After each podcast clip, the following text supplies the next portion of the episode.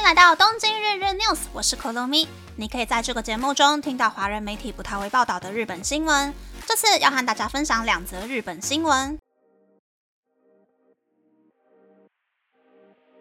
第一则新闻是 PayPay 跌下手机支付 APP 第一名的宝座。Oracle Me 对持续一个月以上、每周至少一次使用手机支付 APP 付款的人进行调查。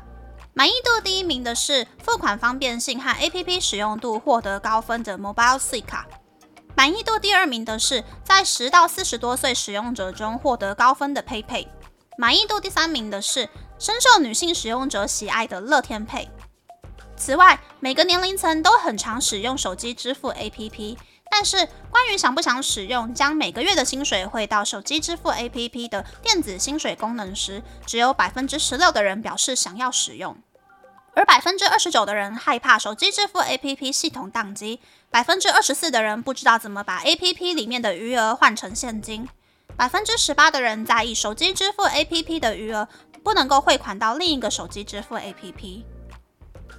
第二则新闻是。访日外国观光客在路上喝酒，扰乱日本治安。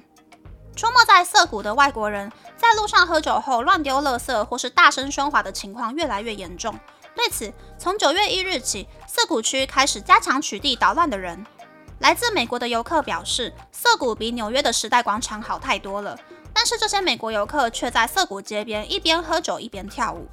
另一位来自美国的游客表示，在加州不可以在街上喝酒。但他却在记者的镜头前站在涩谷街上和同伴们喝酒聊天。涩谷区从今年六月开始在涩谷中心商店街进行调查，发现在路上喝酒的外国人大约是日本人的两倍。来自瑞士的游客表示，酒吧的酒水价钱很贵，他会在便利商店买便宜的酒，喝了之后再去酒吧。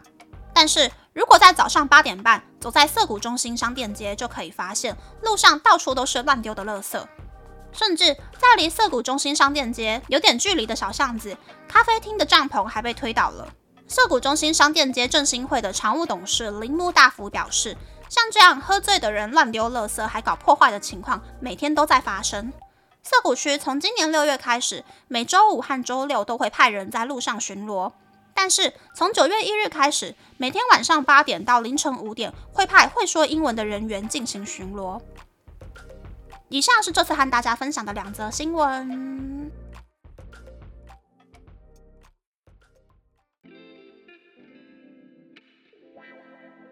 第一则新闻是碎卡最好用的新闻，我自己也是觉得 Mobile C 卡是最好用的。iPhone 侧边按钮按下去之后就可以付款了，但如果是 PayPay 的话，要先把手机解锁，打开 APP，按下付款键，用扫描的方式付款。虽然 PayPay 可以存的点数比较多，但是方便程度还是赢不过 Mobile s i 卡。再加上前阵子佩佩因为想要加强储值系统的安全性，想要让绑定 APP 自动储值的信用卡限定为自家的佩佩信用卡。然后从九月一日开始解除对其他家信用卡的绑定设定，但是佩佩没有详细说明原因，而且对于使用者来说，不能够绑定信用卡很不方便之外，还会有一种被强迫推销信用卡的感觉。佩佩在被舆论骂爆之后，就决定要把这个决策延后几年再开始实施。应该有一些人在这一波新闻潮很大的时候就放弃佩佩了吧？第二则新闻是外国人乱搞的新闻。这就是所谓家里一条虫，外出一条龙吧。很多人真的出国之后就完全放飞自我，什么下心下井的事情都干得出来，都不知道自己在帮国家丢脸。每个国家都有必须遵守的最低道德限度，也就是法律这个东西。但还有八成以上的人都会遵守的，没有变成法条的社会默契。出国在外哦，还是尊重人家的社会默契吧。